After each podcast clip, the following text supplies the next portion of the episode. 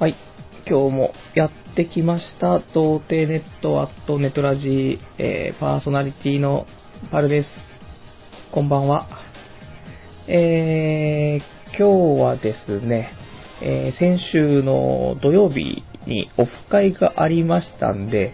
えーそのレポートの方でも、ちょっとお話ししていこうかななんて思ったりしているんですけども、まあ、さすがの童貞ネットというかですね、まあ、かなりのグダグダ感、たっぷりな感じで、まあ、やってきましたんでね、まあ、そこまで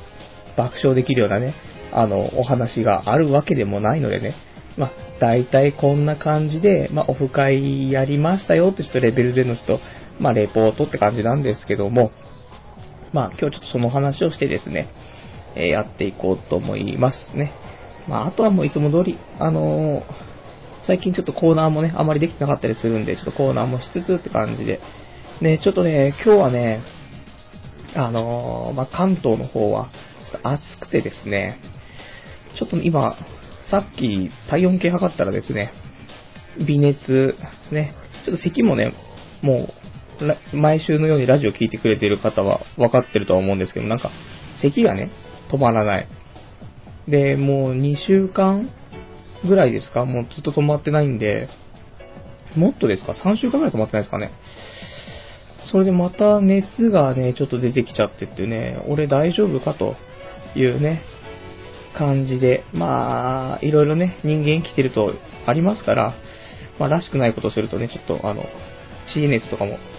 出ちゃいますっていうね、ちょっとよくわかんないですけれども。はい。じゃあ、まあそんな感じでね、ちょっとオフ会のお話なんですけどね。えーっとですね、まあオフ会の方が、ちょっとマイクをちょっと外す。大丈夫かよいしょ。はい。えーっと、オフ会の方ですね、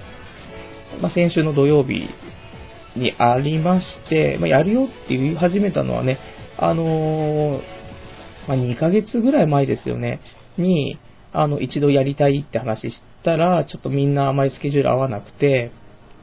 で、一回流れてってことですね。それで、えー、ちょっとちゃんとね、仕切り直してやりましょうっていうことで、えー5月の、じゃあ6月の頭ぐらいですか。まあ、オフ会ね、あの、月末にやりましょうってことで募ってたんですけども、人をね。えー、全然増えず、ね。一応、土曜日やるので、まあ、あの、一応お店はね、予約しないといけないんで、まあ、木曜日いっぱい、あの、募集をして、で、金曜日にお店予約して土曜日っていうね、一応パターンを考えていたんですけども、えー木曜日終わった時点で、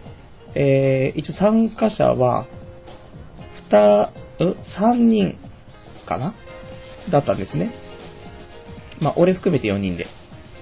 で、まあ、ね、少人数4人で飲み会っていうね、感じなんですけども、なんで、まあ、それで、じゃあ、まあ、夜中だけども、ちょっと、あの、ね、それで、次の日かな？うん、次の日の金曜日に、で、4人でちょっとお店を取ろうということで、一応、まあ、僕幹事ということですからね。で、場所新宿ということなので、でも、さすがにね、土曜日やるっていうことで、金曜日に、あの、予約をね、電話入れてもね、やっぱりなかなか予約ができないということでね、もうどこでもいいやってことでバラバラバラバラ、まあ、電話して、2、3件電話してやっと大丈夫でっていうことでね、あのー4名で、えーで、ただ時間が18時からじゃないと取れないって言われたんで、じゃあ18時からにして、じゃあ待ち合わせはね、まあ17時50分ぐらいにしてね、まあ駅前だからまあ10分ぐらい着くので、じゃあそれでちょっとやろうかなと。いうことで、無事ね、予約も取れ、ね、で、参加者の皆さんには、あの、まあ、メール等々でね、あの、何時にね、どこどこで集合ですよ、なんていうことは伝えたんですけども。で、金曜日、えー、まあ、日中にその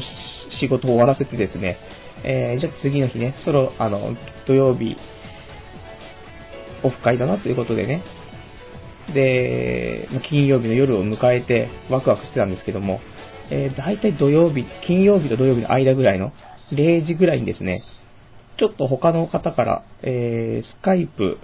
の方に、えー、音声チャットですか、ボイスチャットが来まして、もう全く知らない人なんですけども。なんだと。ね。普通は、そういうチャットっていうか、そのテキストでね、あの、最初コンタクト取ってから多分ボイスっていうのが結構流れだと思うんですけど、急にボイスで来たので、何なんだと思って、まあ一応ね、出て、こんにちはと。そしたら、オフ会ってどうなってます？みたいな話から始まり、あの、あまり人数集まってないようだったら僕も行きたいんですけどっていう方がね、あの、いらっしゃいまして。で、ただもう予約を4人でしちゃってるから、うーん、どうかなってって、ちょっと、お店に確認してみますねと。それ次第ですまた連絡して、できればね、参加してくださいねって言って。で、そこからすぐに、まあ夜中だったけど、まあ、飲み屋なんでやってると思ってね、電話して聞いたら、一応4人席なんで、5人になった場合は、えー、まあ、いわゆるお誕生日席的なものか、まあ、詰めて座っていただければ、まあ大丈夫ですよみたいなことだったんで、ねえ、まあ、その密着感もいいんじゃないのってことで、で、じゃあちょっと5人にしといてくださいっていうふうに言って、そのね、あの、急遽参加されるというね、ことになった、えー、方も、ね、ちゃんと来ていただけるということで、で、もまあ、最初のね、その、人数の時点からもちょっとグダグダ感たっぷりですけど、ね、そんなんで、まあ、金曜日、終え、で、まあ、土曜日ですよ。まあ、当日やっぱりちょっと緊張するんでね。なんで、ちょっとね、席止まんないですけど。なんでね、それで、やはりですね、まあ、早めにね、まあ、17時50分集合ということだったんでね、まあ1時間ぐらい前に一応ついていこうかなと。ね、一応主催だし遅れるわけにもいかないし。で、まあ、もしね、早く着いたら、ちょっとね、あのー、周りで見たいところもあったりとかもあったんでね、先行こうっつって。で、行って着いたのま17時ぐらいに着いたんですよ。なので、よし、時間があるなと。で、ちょっとね、その参加者の人と喋っ、ちょっとチャットとかしたときに、あの、オナホ、オナホールを使ったことがないとかっていうね、人がいたので、ああ、じゃあなんか、安いね、オナホでもあれば、なんか参加賞的なね、そうそう、なんか参加プレゼント的なものでなんかお渡しできたらななんて思ってね。で、新、新宿なんでね、咳がひどいな。新宿なんで、その新宿の駅前の近くにちょっとまあ、大人のね、おもちゃが売ってるお店があったりとか、あと、ドンキホーテもあるんでね、まあちょっと安いオナホ。まあ一応そこで目星つけておいたのは、あの、天下のエッグっていうね、前僕がそのオナニーのレポートをした時にちょっと何回か出てきましたけど、えー、天下のエッグでもまあね、えっ、ー、とまあ参加者がね、これで一応、俺抜かせば4人なんでね、4つまあ持ってったら面白いかなと思ったんですけど、で、まあちょっと見てですね、そしたらやっぱしちょっとまあ、まあ、安いんですけど高いんですよね。まあ僕が今無職だからっていうことですけども、ね、なんでやっぱし、まあ無職の時にオフ会なんてするもんじゃねえなとね、ちょっと思ったりはして、なので、えっ、ー、と、オナホ配ろう企画はまあ完全に総崩れだったんですけども、まあね、その気持ちだけを受け取ってもらえるとね、うん、嬉しいかなというところで。で、まあちょろちょろ回ってね、あの、まあオナホも変えず、ね、アダルトグッズ売り場だけを見てね、で、集合場所に戻り、で、多分ね、17時40分ぐらい、10分ぐらい前にはね、一応集合場所にいようと思ってね、僕待ってたんですけども、で、5分前ぐらいですかね、1人の参加者の方から電話が来て、えー、っと、どの辺から出ればその待ち合わせ近いですかねみたいなね、話だったんですけど、まあ、何やらちょっと逆の方に、逆の方のなんていうの、出口の方行ったらし行ったらしいので、なのでね、それで、ちょっと、じゃあ移動しますってことでね、待ってて。で、他の方もちょっと遅れるかもしれないですとかってメールもちょっと来ててね。うーんと思って。で、時計を見ながらね、待ってたんですけど、えー、ま待ち合わせ17時50分。えー、集合時間になっても、えー、結局僕一人しかその場にはいないというね。うん。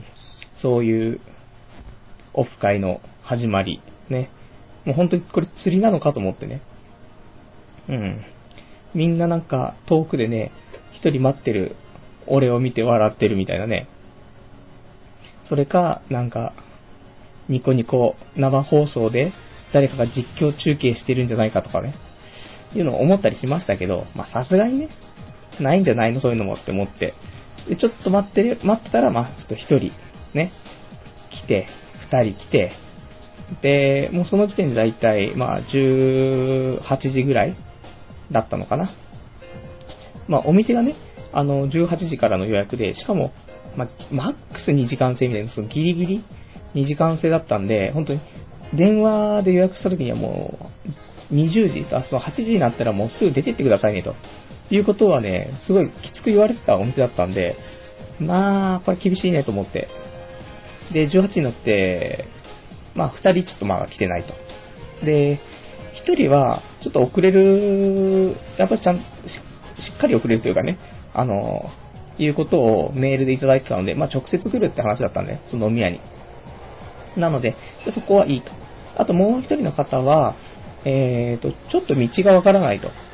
またその、みんな、あまりその、都内、都内といってもね、あまり、なんだろう、例えば、あもう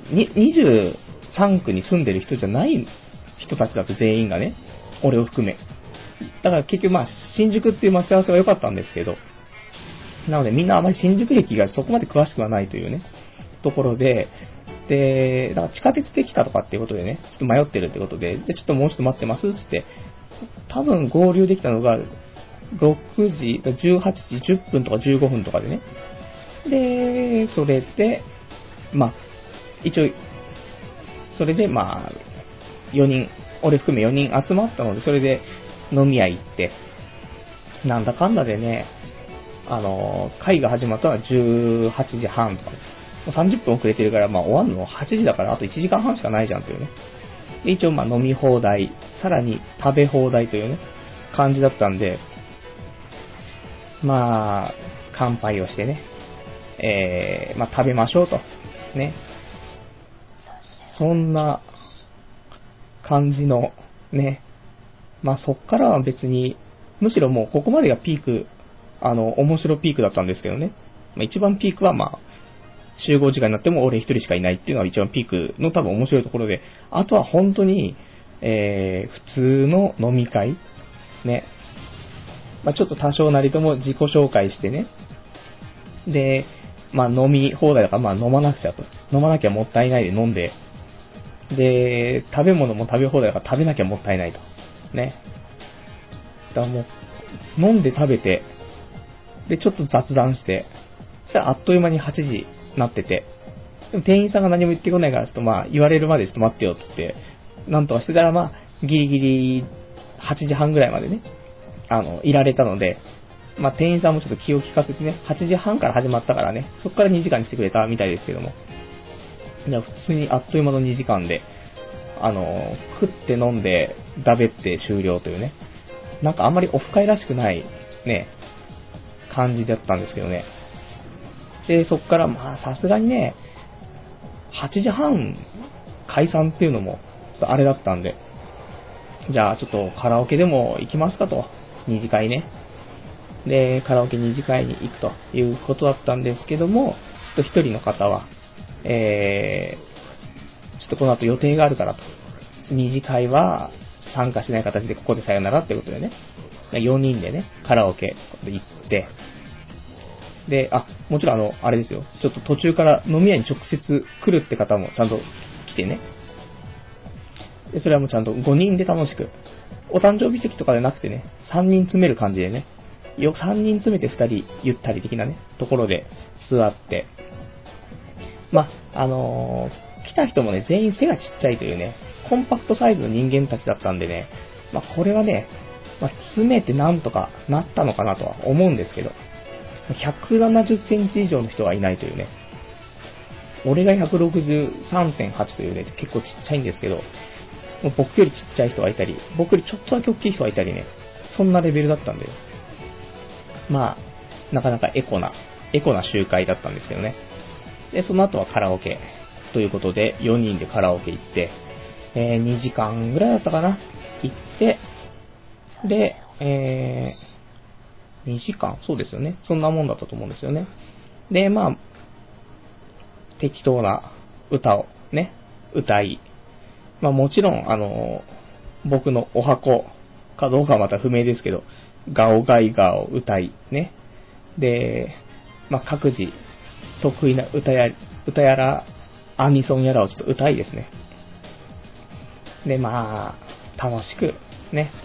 終わって、っていう感じの、本当に普通の飲み会、ね、でしたね。で、まあ、あとは終電だったんでね、あの、そろそろってことで。で、終電で、まあ、駅までみんなで行き、じゃあ、帰りましょうかということだったんですけども、その、一人、その、遅れて来た人ね、あの、あまり駅がわからなくてね、遅れてきた人が、まあ、地下鉄だっていうことでね、で、ちょっとそっち、じゃあ僕送ります、つってね。で、そこで別れて、で、送りに行ったんですけど、なんか、大江戸線だったのかなそしたらなんかそっちの方行ったらもうすでに、構内というかそこはシャットダウンされていて、えー、そっちの方に行けないんですよね。なので、えー、その後結局終電逃してですね、朝まであの漫画喫茶で、えー、終えるというね、このスーパーグダグダ感たっぷりな感じの、えー、オフ会でしたというね。まあ、個人的にはすごい楽しかったんで、時間も結構早く過ぎましたからね。まあ、あのー、飲み屋も2時間ぐらいしかいられなかったのは、やっぱりね、あのー、あまり喋れなかったのもあるんでね、ぜひまた開催したいというところではあるんですけどね。もう少しやっぱりね、酒飲んだらもう少し僕もテンションが上がるというかね、まあもうちょっと愉快なね、まあちょっと絡み酒になりますけどね、愉快な感じでいけたんじゃないかななんて思うんですけどね。まあ実際のところはまあ参加者の方しか、まあこれは良かったのか悪かったのかわからないんでね、その辺もちょっと後でね、あの聞いてみたいとは思うんですけどもね。まあまた近いうちできればね、あの、オフ会、そんな感じのね、あの、ただの飲み会みたいな感じだったらね、ちょっと行ってみてもいいかななんていう人いたいたらね、あの、オフ会やりたいねっていう話をしてくれれば、まあ、さすがにね、あの、来月とかね、それにする難しいですけどね、また、まあ今、春の終わりぐらいですか、夏の終わりぐらいとかね、秋の始まりぐらいには、またね、あの、やれればね、楽しいかなと思いますんでね、その辺もちょっと期待していただければななんて思うんですけどもね、そんな感じの、まあ、オフ会のお話ということでね、まあ、そんな感じですよね。本当に。じゃあ、まあ、今日はもう、これで、一応オフ会の話は大体終わりなわけですけども、ね。本当にあの、あまり爆笑な部分はなくですね。うん。なんとも、ぐだぐだな、感じでしたけどもね。はい。じゃあ、そんな感じで、えー、ちょっとお便りの方も今日いただいてますんでね、読んでいきたいと思います。はい。えー、お便り、えー、羽虎さん、ね、いつもありがとうございます。えー、こんばんは、羽虎です。えー、今日は月曜日なんですね。えー、最近、毎日金曜日って感じです。土曜日が簿記の補修で、日曜日が検定、土日がないと毎日が金曜日になっちゃうみたいです。えー、そういえば、電卓検定の結果が出ました。予想通り落ちてました。さて、簿記検定はどうなることやら。えー、今日からテストが始まりました。えー、初日の科目は、英語に、ふるさと石川学、地理でした。ふるさと石川学は捨てたので気にしないです。英語はきっと80点以上は取れるでしょう。えー、地理、地理は、うん、まあきっといいんじゃないかな。そんな感じでした。明日は英語っぽいのが2つと原価だ。まあ、なんとかなればいいなぁ、なんて、頑張りますよ。今更勉強しても仕方ないのでお便り書いてます。なんだか1週間が早いとか言って、毎日が金曜日なんですがね。ああ、休みになってほしいなぁ。パルさん、お仕事見つかりそうですか？今日もラジオ楽しみにしてます。では頑張ってください。というですね。えー、お便りですね。ありがとうございます。ね。学生さんは大変ですね、本当に。ね、試験、まあ、で、なんかその、簿記とか、電卓検定とか、そういう検定の試験もありつつ、学校のテストもあるというね。勉強漬けですね、本当に。大変。ね。ほんとそれでね、テスト、平日テスト、で、休日は検定というね、休みないねっていうね。まあ、学生は、ね、学業が本分とは言いつつもね、遊びたい年頃ですからね、まあ大変だよねっていうね。実際僕とかもね、多分高校の頃はこんなんだったんかもしれないですけどね、まあ、僕部活がね、やってましたからね、卓球部ね、高校は。ね。なんで、まあ、卓球部も一応、まあ、副部長で、ちょっとね、頑張らせていただいてましたけどもね。まあ、とはいえ、でもま、でも一応毎日ね、あの、部活やった、部活だけのなんか学校生活でだったんでね、あまり勉強はせず、ね、まあ、大変担任の先生にはご迷惑かけましたけどもね。まあ、大学受験も失敗しましたしね、勉強しなすぎでね。おかしいですね。最後、最後の3ヶ月ぐらいだけ家庭教師は取ったんですけどね。そんな即席じゃ難しいね。さすがの大学受験。まあ無理なんですよね。あの、完全になんか関係ない話ですけど、大学受験、あの、僕、一応商業科だったって話ですけど、商業科から工業科に行こうとしてましたからね。なのに、えー、塾とかには通わずね、そう予備校とか通わず、えー、独自で勉強しつつ、で、最後の3ヶ月ぐらいで家庭教師雇ってっていうね、無理だろうっていうね。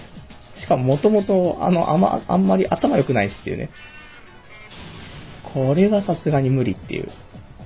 まあでももともとね、商業科で習ってる勉強とね、工業科受験する勉強が全く違うというか、習ってないことばっかりですからね。本当に。なのでね、あの、まあみんな、あの、できればね、ちゃんとその受けたいところに合ったね、勉強を高校生のうちにしましょうねっていうことですね。さすがに。僕もね、商業科からなんか、その、ね、小学部とかね、そういうところにね、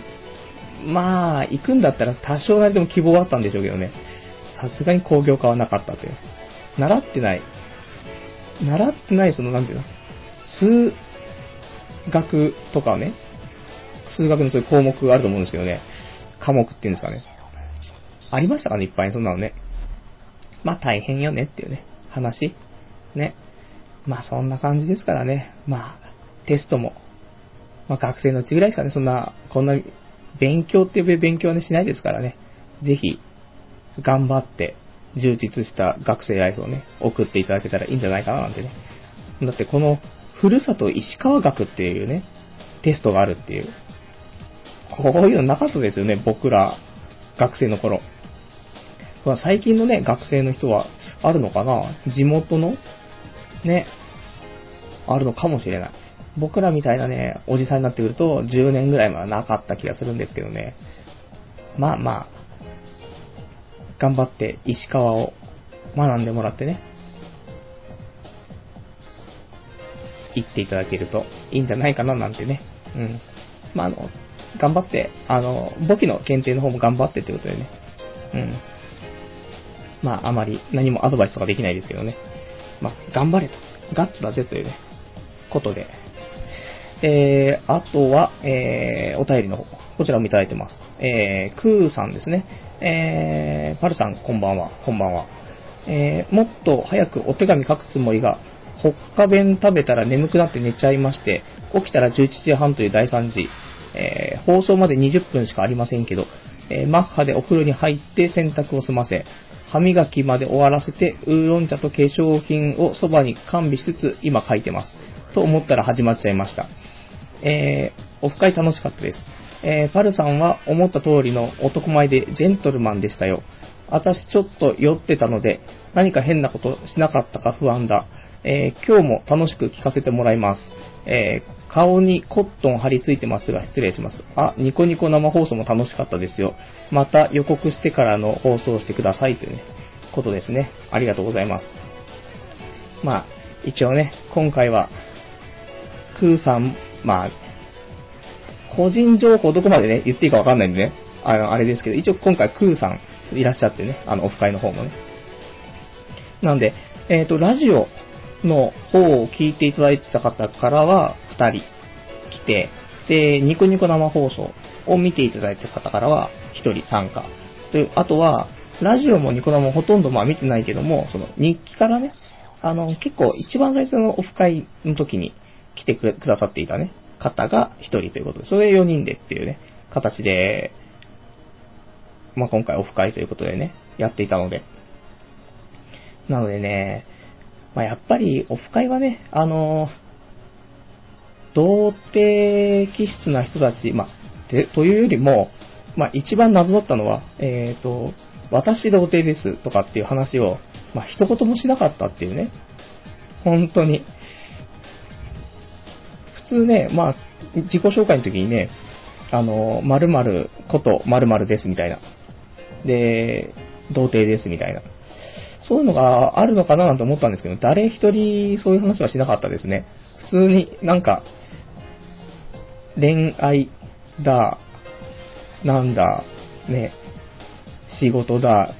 普通の話でしたね、なんかね。まあ、その中にやっぱり、その女性がね、やっぱ来てくれると、その、男、男たちもね、ちょっとなんかやっぱり花があるとね、楽しくお酒が飲める部分があるんでね。また、あのー、オフ会するときにね、えー、ぜひ、あの、来ていただけたらな、嬉しいかななんて思うんですけども。ね。まあ、そんな感じで、えー、まあ、ニコニコ生放送も、あのー、先週のかなあの、見ていただいたみたいでですね、えー、また予告してから放送してくださいってことなんでね、まあ、できればね、あのーこのラジオの後、本当は2時からね、毎毎週2時からちょっと30分か1時間ぐらいニコ生っていうことをね、ちょっとやりたいなとは思っていたんですけども、ちょっとね、最初も言いましたけど、あの、熱がね、出ているというね、ことで、本当は今日したかったんですよね。あのー、何せ、ま先週ね、あのー、放送月日した時は、まあ、髭とかも生えてたんですけども、まあ、今日、ね、えー、まあ、ちょっと後で話そうかと思ったんですけどもね、あお仕事、ね、さっきあの、すいません、あの、羽虎さんも最後ね、ちょっと書いてくださいましたけどもね、パルさんお仕事見つかりそうですかっていうお話があってですね、で、まあ、今日、バイトの面接は行ってきたんですね。なので、ちょっと髭をちょっと剃りまして、あの、2年間ぐらい生やした、生やしてたっていうよりも、まあ、ねえ、ー、維持してきたね、この髭を、久しぶりに剃って、で、ちょっと面接もしてきてってことでね。なんで、そんな髭なしの僕を、まあ、ご覧に入れることができる、まあ、ニコ生ということでね。ちょっとまあ、ちょっとやりたいなと思ったんですけどもね。どうかななんてまあ、早めにもう風呂でも入ってね、寝た方が身のためかなと。で、あとはまあ、あの、今日は1時半から、あの、空をかける少女っていうアニメの方が最終回。そして、えー、関東だけかもしれないですけども、えー、4チャンネル、日テレですか？で、えー、夜のその、1時59分から、エヴァンゲリオンの再放送が、ね、えっ、と、多分1話からですかね、始まりますよと。何話ぐらいあるのかな？3話ぐらいやるんですかね。なので、1時間半ぐらい多分やるのかなわからないですけども。ね、ちょうどあの、エヴァンゲリオンの劇場版も土曜日に始まったということでね。ね、本当に、あの、エヴァの公開初日とかにオフ会するとかっていうね、馬鹿げてますよ、本当にね。本当に皆さんすいませんっていうね。みんなエヴァを見に行きたかったでしょっていうね、のはあると思うんですけどもね。まあ僕もまだね、見てないんですよね。もう3日経ってるのにね。できれば今週中には行きたいなと思うんです。ちょっとね、あのどうかな。熱も出ちゃったしね。来週になっちゃうかななんて思うんですけどね。まあそんな感じで。で、えー、っとですね。で、まあちょっとお仕事見つかりそうですかのお話ちょっとあるので、えー、ちょっとお仕事のバイトの近況でもちょっとしようかななんて思うんですけどもね、あのー、なんでしょう。先週のラジオの方で言ったのが、えー、時給、じゃない、日給ですね。日給1万8000円っていうアルバイトがあると。ね。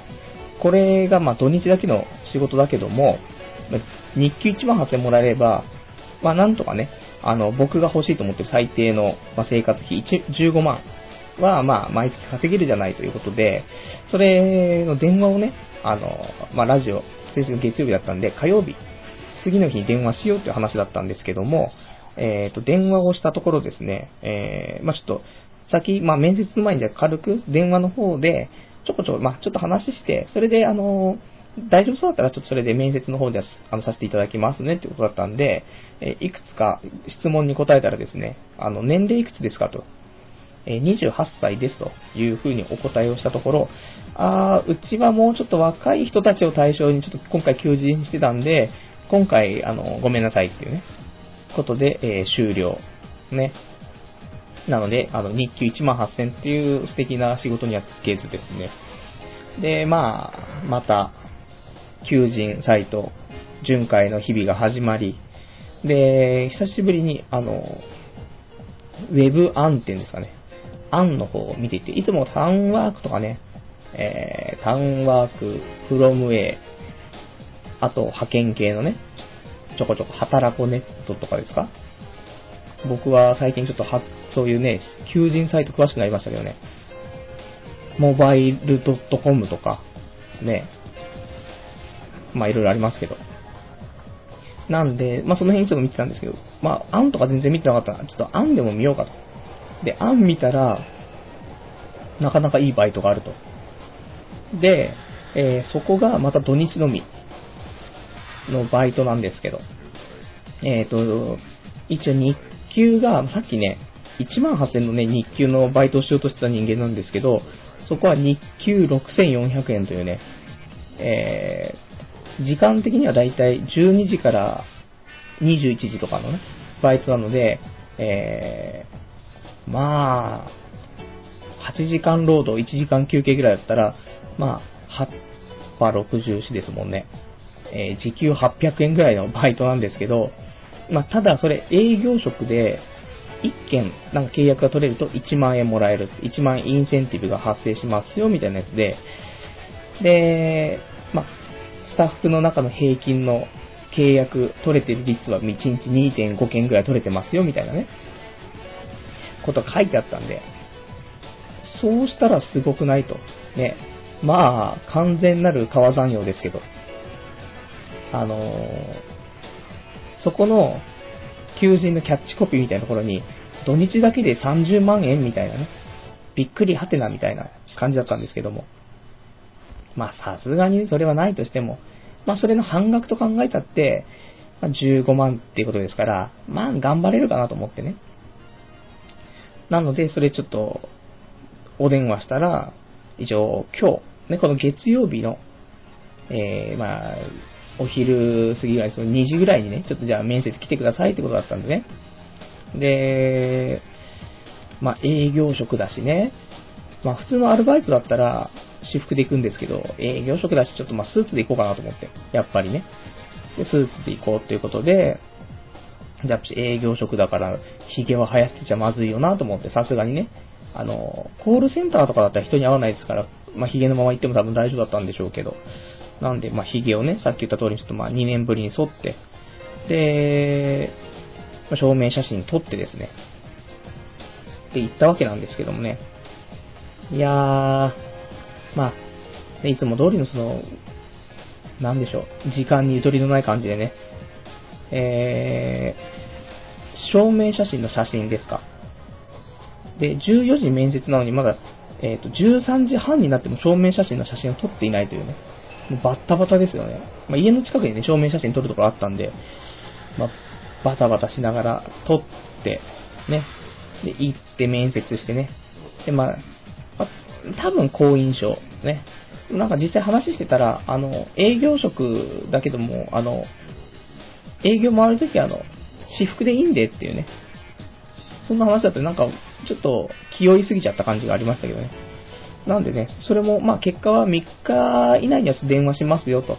で、合格だったらね。で、合格じゃなかったら電話しないんで、足からずということで。まあ、受かってるんじゃないかなとは思うんですよね。どうかなね、ちょっとその辺も、まあ来週ね、決まっていたら。で、多分ね、仕事的にはね、えっ、ー、と、日にちが始まるのがね、えー、7月11ぐらいから始まるみたいなことを言ってたので、まあ決まったとしても、今週いっぱいというか、今週末とかは、一応仕事ないのかななんて思うんですけどね。ちょっとまずいですよね。もう、お給料そろそろ出てくんないと、まずい。ね。やっていけない感じがしますね。ほんと節制。もやし、もやし、ラーメン、ラーメン、カレー、もやしみたいな感じで生活をしないと、ちょっと死んでしまいそうな気はしますけども、ね。そんな感じです。ね、そんなのが、まあ、お仕事近況ね、なんですけども、ね。えー、でもあとまあ、面接もあるし、まあ、オフ会もあるしっていうことで、まあ、ちょっとね、先週はちょっと髪の毛とかも切ったりしてね。まあ、一応、ね、見たこと、見たことない人に会うときは、ちょっと気合い入れないとね、ちょっと怖いんでね、で髪の毛をちょっと切ろうという。で、前々から言っていた、その、まあ、ウド鈴木はね、先月やったんでね。で、ウド鈴木よりも出川哲郎の方が、まあ、美容師さんもイメージしやすいんじゃないかというね、そういうのもあったんで、なので僕は、その、ウドじゃなくて、出川哲郎で今回ちょっとお願いしたんですけども、まあ、あまり出川にはしてくれずっていうね。で、本当はそこで、あの、もう少しね、多分普通の日だったら、いや、もっとちょっと刈り込んでもらって出川っぽくしてもらっていいですかって言うんですけど、やはりちょっとね、次の日、オフ会とかだったんでね、あの、あまり攻めきれないね。これ以上やって今度、これ以上変になってたらこれはどうしようもないんで、まあちょっとセーフティーなところでね、ああ、いいと思います、ありがとうございますってね。まあそういう攻めきれない、ね。やっぱりダメですね、そういうね、ちょっと人見知りがあるんでね、ちょっと攻めきれなかったですね。あ服装とかもあまり攻めきれず、なんか地味な地味な感じでね、なっちゃいましたし、髪型もこんな、なっちゃいましたしね。まあ、こういうの回数重ねればなれるのかななんてね、オフ会も本当に3年とか4年とかぶりみたいでしたからね。もう本当に久しぶりだったんで、まあこれを機会にね、ちょこちょこ、ワンシーズンに1回ぐらいかな、やっていけたらなとは思うんですけどね。という感じですね。はい。でちょっとお便りの方もいただいてるんで、ちょっと読んでいきたいと思いますね。えー、クーさんですね。えー、こないだ、もやしは家計の救世主っていうテレビやってましたよ。私は演技係数が高いんですよね。仕事決まるといいですね。っていうね。ありがとうございます。そうですね。仕事決まるといいな。決まったら、来週の、ね、ラジオの方で報告したいと思いますけども。ね、もやしは、そう、もやし特集最近よくテレビやってますよね。うん。やはり、家計の、ね、やっぱ食費ってのは一番圧迫しますからね。もやし、安くていいですよね。29円ぐらいですか、1パック。ね。最近ね、ちょこっと、やっぱ自炊をね、少ししないといけないかなと思って。で、まあ高いですけども、逆に、まあ、どっちなんだろうなっていうね。安いのを外で食べた方がいいのか、まあ普通のやつでもね、買ってきて家で作った方がいいのかわかんないですけどね。最近キャベツがちょっとね、安くなっていて、よかったなっていうね。そういうちょっと感動はあったんですけどね。昔ね、昔一玉100円とかだったのが普通でしたけどね、最近一玉200円とか239円とかね、よくありましたからね。この間言ったらね、138円ぐらいになってて、うん、いいんじゃないのっていうね。まあ、正直、一人暮らしの人間か、えー、主婦しか、まあ、あるあるではないネタですけどもね。まあ、そんな感じで、まあ、ちょっと切り詰めながらね、バイトが決まるまでちょっと切り詰めながら生きていきたいと思いますけどもね。で、あとちょっとこれ一言、えーと、熱と風邪ひどくならないといいですね。えー、お大事にしてくださいというね、こちらのことも書いていただきましてありがとうございます。ね、まあ、熱と咳ね。熱と咳はちょっとね、なんか病院行かないとまずいかもしれないですね。これもう本当に3週間とか咳出てるって結構異常ですからね。結核か？ね。結核じゃないと思うんだけどな。うん。まあまあ。まあまあとか言ってる間にね、大変な病気だと困っちゃいますからね。なるべく早くね、今週中にちょっと行きたいねっていうところで。はい。そんな感じですね。じゃあちょっと、えー、黒歴史のコーナーでもね、ちょっとフリートークがちょっと長かったですからね。たまにはちょっとコーナーの方も行きつつっていうことでね、えー、黒歴史のコーナー久しぶりに行きたいと思うんですけども、えー、じゃあ一応まあタイトルコールではないですけどね、えー、黒歴史からこんにちはのコーナーですね。えー、このコーナーの方がですね、えー、童貞ネットの方で日記の方まあ2000年からつけてますので、えー、今日と同じ日付のですね、日記を過去にの、あの、遡って読んでいこうじゃないかというコーナーなんですけども、ね、えー、今日はですね、まあ、いくつかピックアップしてたんですけど、まあ、時間も時間なので、えっ、ー、と、2つぐらい読めればいいかななんて思うんですけどもね。えっ、ー、と、2000ね、じゃあ今日は2005年の6月、先週も すいません。ダメだ、やっぱしね、ラジオに支障があるからね、咳は直さないとダメですね。本当に。ね、これがちょっと、いかんね。これが、これがあれですよ。その、先週も、あの、プロ、プロというかね、あの、ちゃんとしたラジオを作っていきたいか、いきたいの。ちょっとやばいですね。はい。まあ、ちょっとお聞き苦しいですけどもね。あと、あと20分ぐらいなんでね、ちょっと聞いてもらえるとね、なるべく咳出ないようにね。いや、その、なんとかそのラジオとしてね、うまくメリハリつけた風にしたいから、ジングルとか欲しいねっていうね、話を先週しましたけど、まあこんな自分のね、そのラジオ、声が主のものをやってるのに、咳を止めないというね、この意識の低さね。まあ、これが悪いのか、まあ、ジングル、誰か作ってくださいに対しての、まあ何も、あの、アクションは、コンタクトも何も来てないのでね。やっぱり自分で作るしかないのかなと。まあ、作ることによって、あの、本当にこいつダメだなと。俺が代わりに作ってやるよっていうね。まあ、そのパターンに持っていこうかというところでね。まあ、ジングルは、近いうち、7月中にちょっとね、作って公開しましょうというね、ところでね。まあ、一つなんかね、あの、目標決めてやらないとね、あの、まあ、ラジオもグダグダしちゃいますからね。そんな感じで、近いうちのジングルに行きたいということでですね。それでは、えー、黒歴史の日記の方を読んでいきたいと思います。えー、2005年の6月21日なので、えー、僕が24歳の頃ですね、の日記ですね。えー、タイトル、えー、コスプレキャバクラ in 御徒町。えー、コスプレキャバクラに行ったんだわ。行って思ったけど、コスプレキャバクラ、通称コスキャバの需要ってのはあるんだなと思ったりして、えー、普通のキャバクラも一度行き、今回コスキャバ行ってみて、やっぱりコスキャバの方が喋りやすいわな。だって終始ガンダムトークなんだもん。店内にはグラップラーバキの映像が流れてるし、音楽は鉄人28号 FX とか流れてるし、全員漫画、ゲーム、アニメのトークできるしね。てか、俺がついていけなかったけど、なんか俺に彼女いなかったら、ちょっとハマっていたかもしれないなと思ったりして。よく考えろ俺。いくら話が弾んでも、それはお仕事なんじゃい。お金を使わそうと必死に秋葉系オタクを食い物にしとるんじゃい。一番よく喋った綾波レイのコスプレ娘、かっこ FF4 の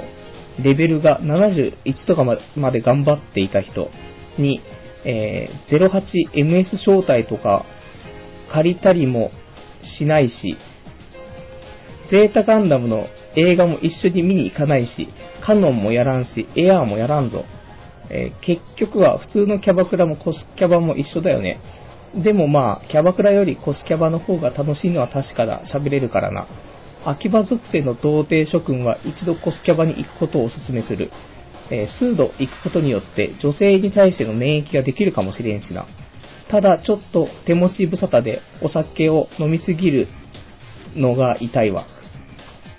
これは普通のキャバクラも一緒で飲みすぎる。えー、その日は、その日の夜はマジで飲みすぎて、えー、ここ数年で一番頭が痛かったことを覚えているという日記ですね。ちょっと途中ね、よくわかんない文が出てきましたけどね。まあ、ちょっとこの辺も解説をしながらですけど。まあ、コスキャバにね、行った24歳の時ね、まあ、ちょうどまだ彼女がね、いた季節だったんで、彼女いてもコスキャバに行くっていうね、ゴミっぷりですけどね。まあ、いいでしょう。ね、コスキャバですから。ガンダムの話しかしませんからね。本当に。店内の大型液晶画面にグラップラーバキの映像が流れてるっていうね。なかなかないとは思うんですよね。本当に懐かしい曲かなとか思ったら、結構ね、あと、他に流れてた映像が悠々白書とか流れてた気がするんですよね。最高、最高の環境だったんですよね。で、みんなコスプレしてるしね。ただ、あまり、なんて僕も言ってもそこまでね、あの結構ミーハーなんで、そこまでオタクじゃないんでね。ガリガリのオタクじゃないんでね。なんで、さすがに何のキャラかわかんないのもありましたけど、あの綾波レイのね、コスプレしている子がいたりとかね。まあ、この子、まあ、あんまり覚えてないですけど、なんか話してる中で、その、もう FF4 ね、ファイナルファンタジー4のレベルを71まで上げてるとか、なんか、ゼータガンダムの映画とか一緒に見に行くとか話になって、いや、行きませんみたいな。で、あと 08MS 招待ってすごい面白いんだけど、ビデオ貸そうかとかね。いや、いいっす、みたいな。ね。なんかまたね、あの、お店とか来るとまたお金かかっちゃうから別に郵送で送り返してもらえればいいし、みたいな。言われたけど、いや、いいっす、みたいな。ね。どんだけその、ね、ガンダム広めたいんだというね、ことよっていう。で、まあ、あと、多分この時、エアーとかカノンとかもね、進められたんじゃないかと思うんですけどね。まあ、これもね、未だにやってないですけどね、ちょっと最近やりたいとは思って PSP で、ね、出てますからね。やりたいなとは思ってる結局やってないね。まあ、ね、アニメ、ゲーム、漫画の話ができるのはでもやっぱしちょっとでかいですよね。普通のキャバクラじゃ話す内容がね、ないですからね。全く。あの、本当に何、何話すのかわかんないですね、キャバクラはね。多分ね、こういうのがちょっと得意だったら、コスキャバおすすめ。ね。こっちが喋っても面白いし、向こうが喋ってるの聞いても面白いし。まあ、需要はあるよねっていう、ね、ことで。最近全然行ってないですけどね。もう2年ぐらいコスキャバ多分行ってない。一番最後に行った時のコスキャバは、えー、あんまり喋れずね。うん、やっぱりお前喋れないのかいっていうね、感じだったんですよね。なかなか難しいですよね。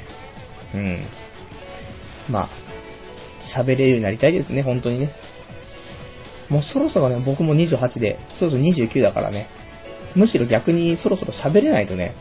まずい気はしますけどね。まあまあ、次回の、いつになるかわかんないですけど、コスプレキャバクラ行ったらね、まあ、また、レポートをね、書きたいと思うんですけどね。そんな感じの2000 5年の6月21日の日記でしたということでね。えー、それではではでは、はい。もう一つ読んでいっちゃおうかなというね。まあ、たまにはいいでしょう。黒歴史をね、読むっていうのもね、必要な枠っていうことで、えっ、ー、と、2008年、去年かな？去年の6月の24日がいいかななんて思ったりしてるんですが、6月24日。ん？うん。これか。はい。6月24日の日記、えー、タイトル、ただいまということですね。えー、多分朝方書いた日記なんですけども、朝、多分これ、6、7時ぐらいですか、多分ね。えー、に書いた日記、ただいまっていうね。えー、今帰ってきました。なんでかって、えー、昨夜の22時ぐらいに友人から電話があったのです。えー彼女に振られたんだと。で、友人二人と飲んでるんだと。で、来れないかと。じゃあ行くわ。えー振られると辛いもんな。で、着いたのが、え23時。そこからカラオケ。2時間歌って終了。その時点で午前1時。友人一人はそこで離脱。で、振られた友人はキャバクラに行きたいという。友人は25歳、えーで生きてきて、こんな振られ方したのは初めてだしな。えー25年に一度のことだし、振られたら辛いし、今日くらいは付き合うわ。で、キャバクラに着いたのが1時ちょっと。延長指名、延長指名で結局、えー朝5時まで、金額を見て笑った。2人で82,500円だとさ、まあしょうがないな。振られたら辛いよな。4万くらいで友人の未来が少しでも明るくなるなら安いもんだ。えー彼女のために就職をして、彼女のために貯金をして、なのに彼女に振られて、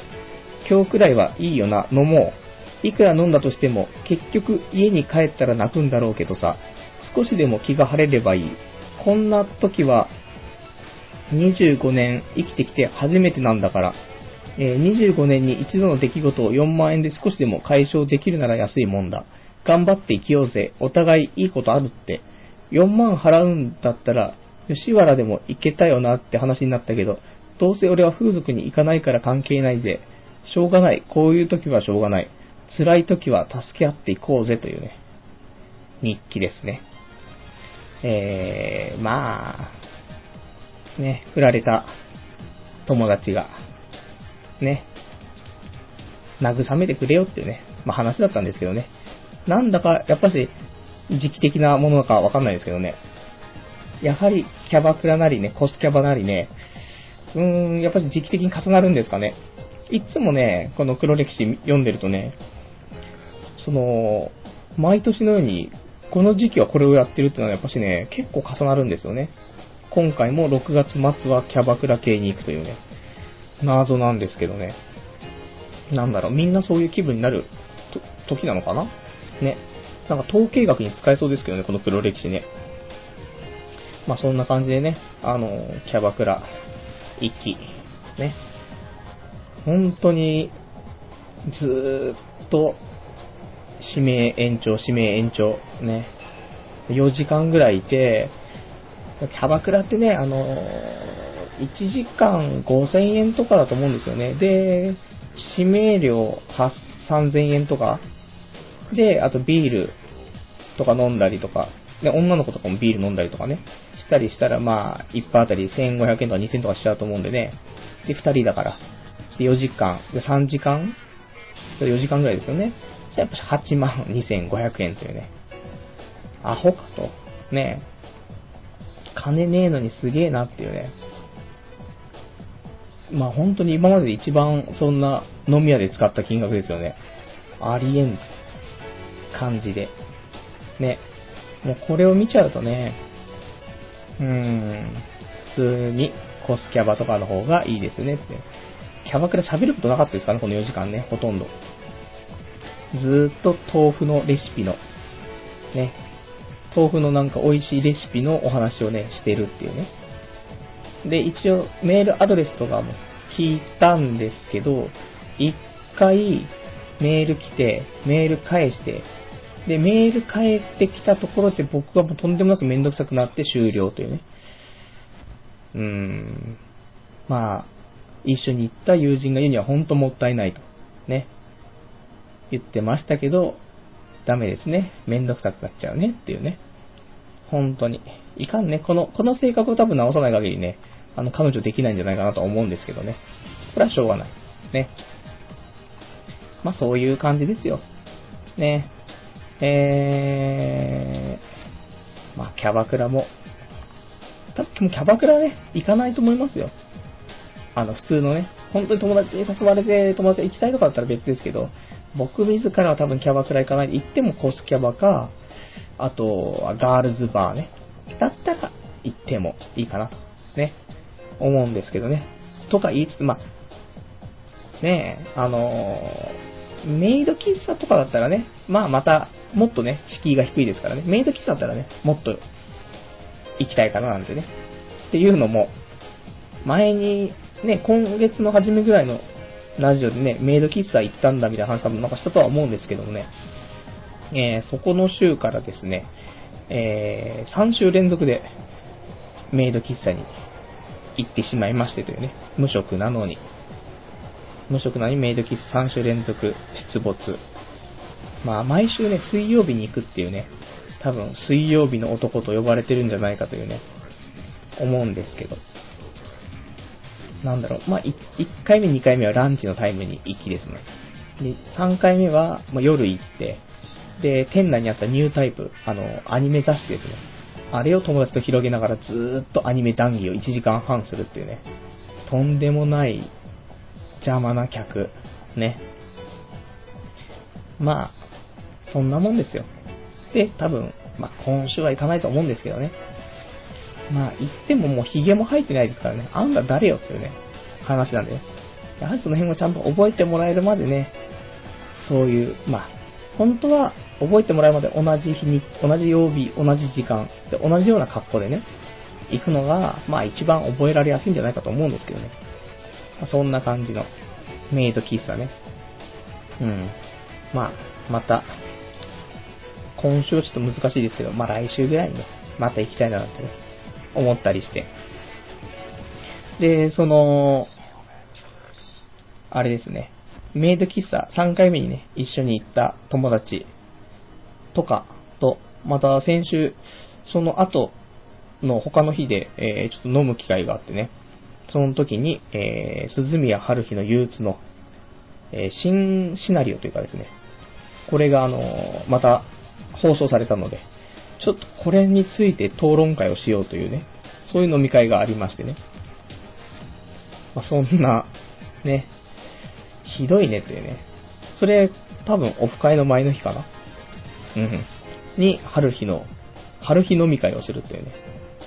何やらそこでね、一番、まあ、有益な情報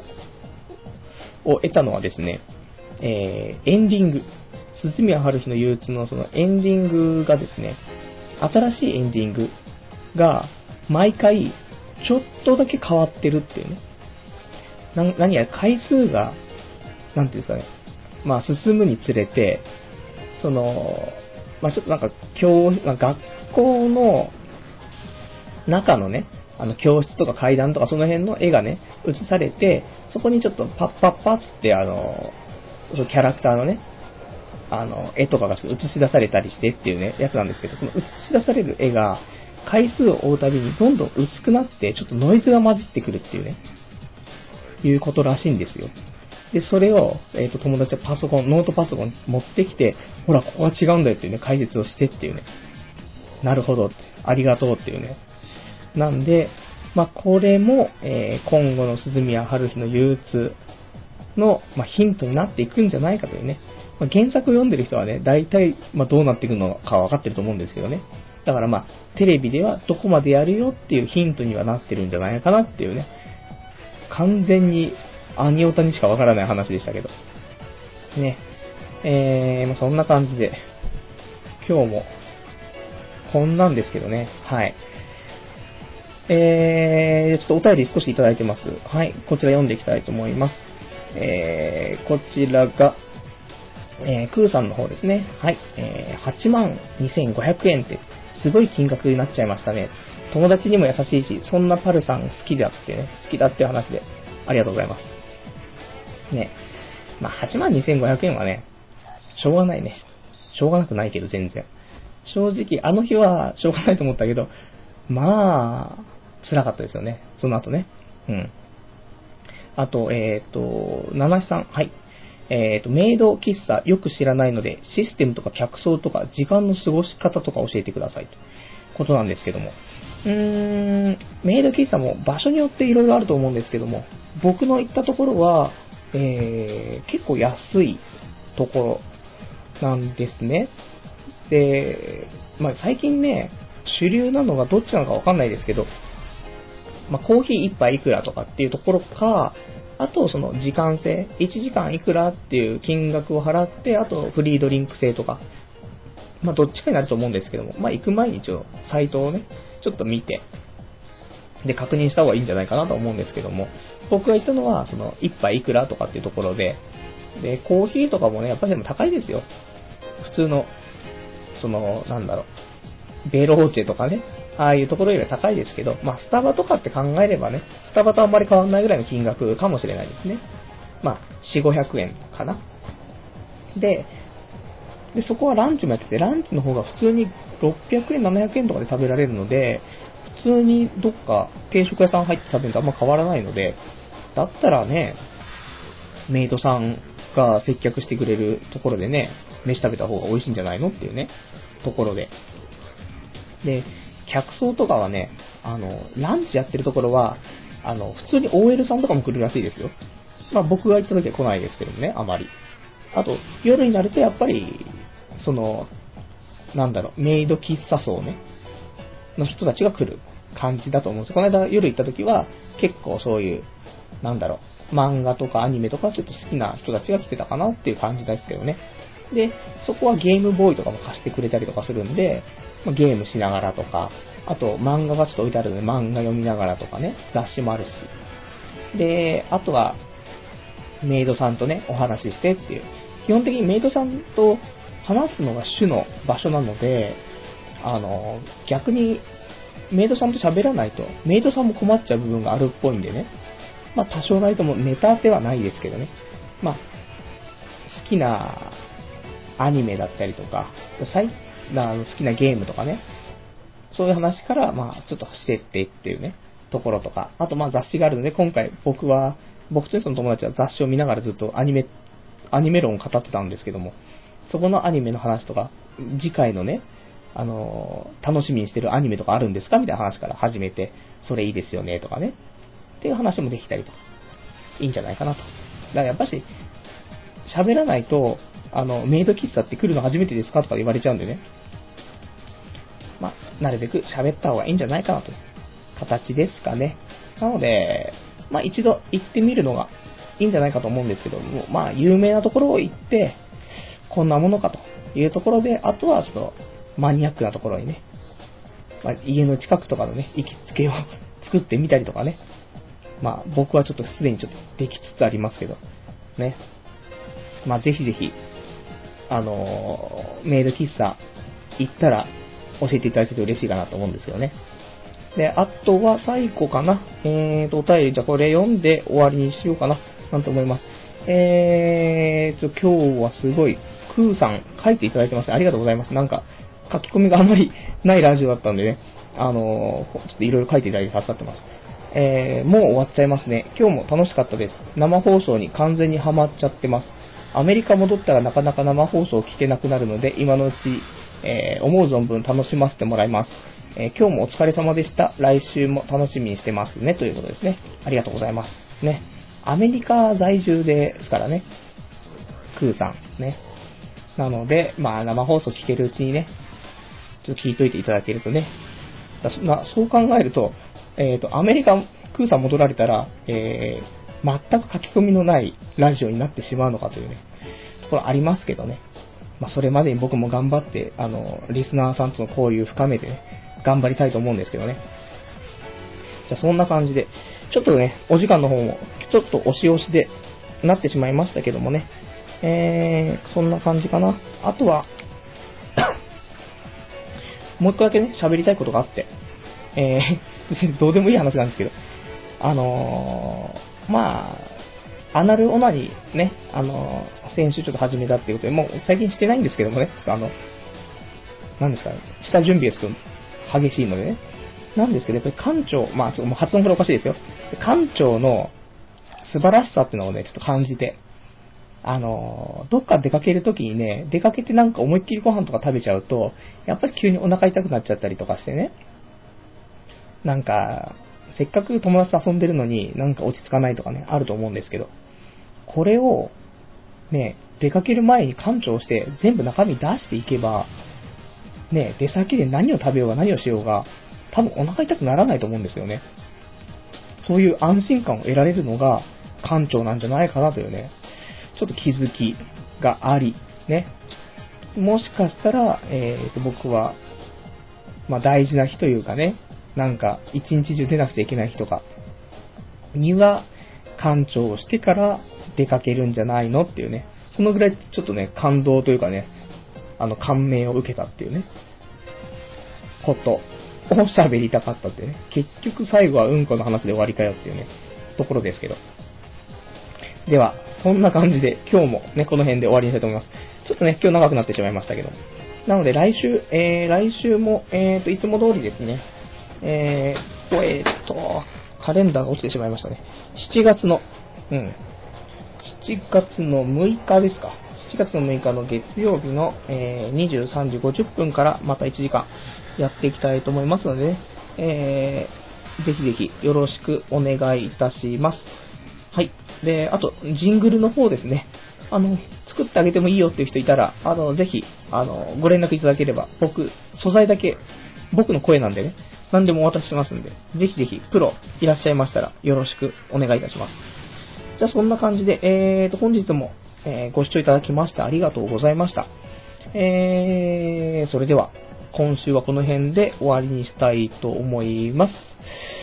じゃあ、えー、また来週お会いいたしましょう。さようなら。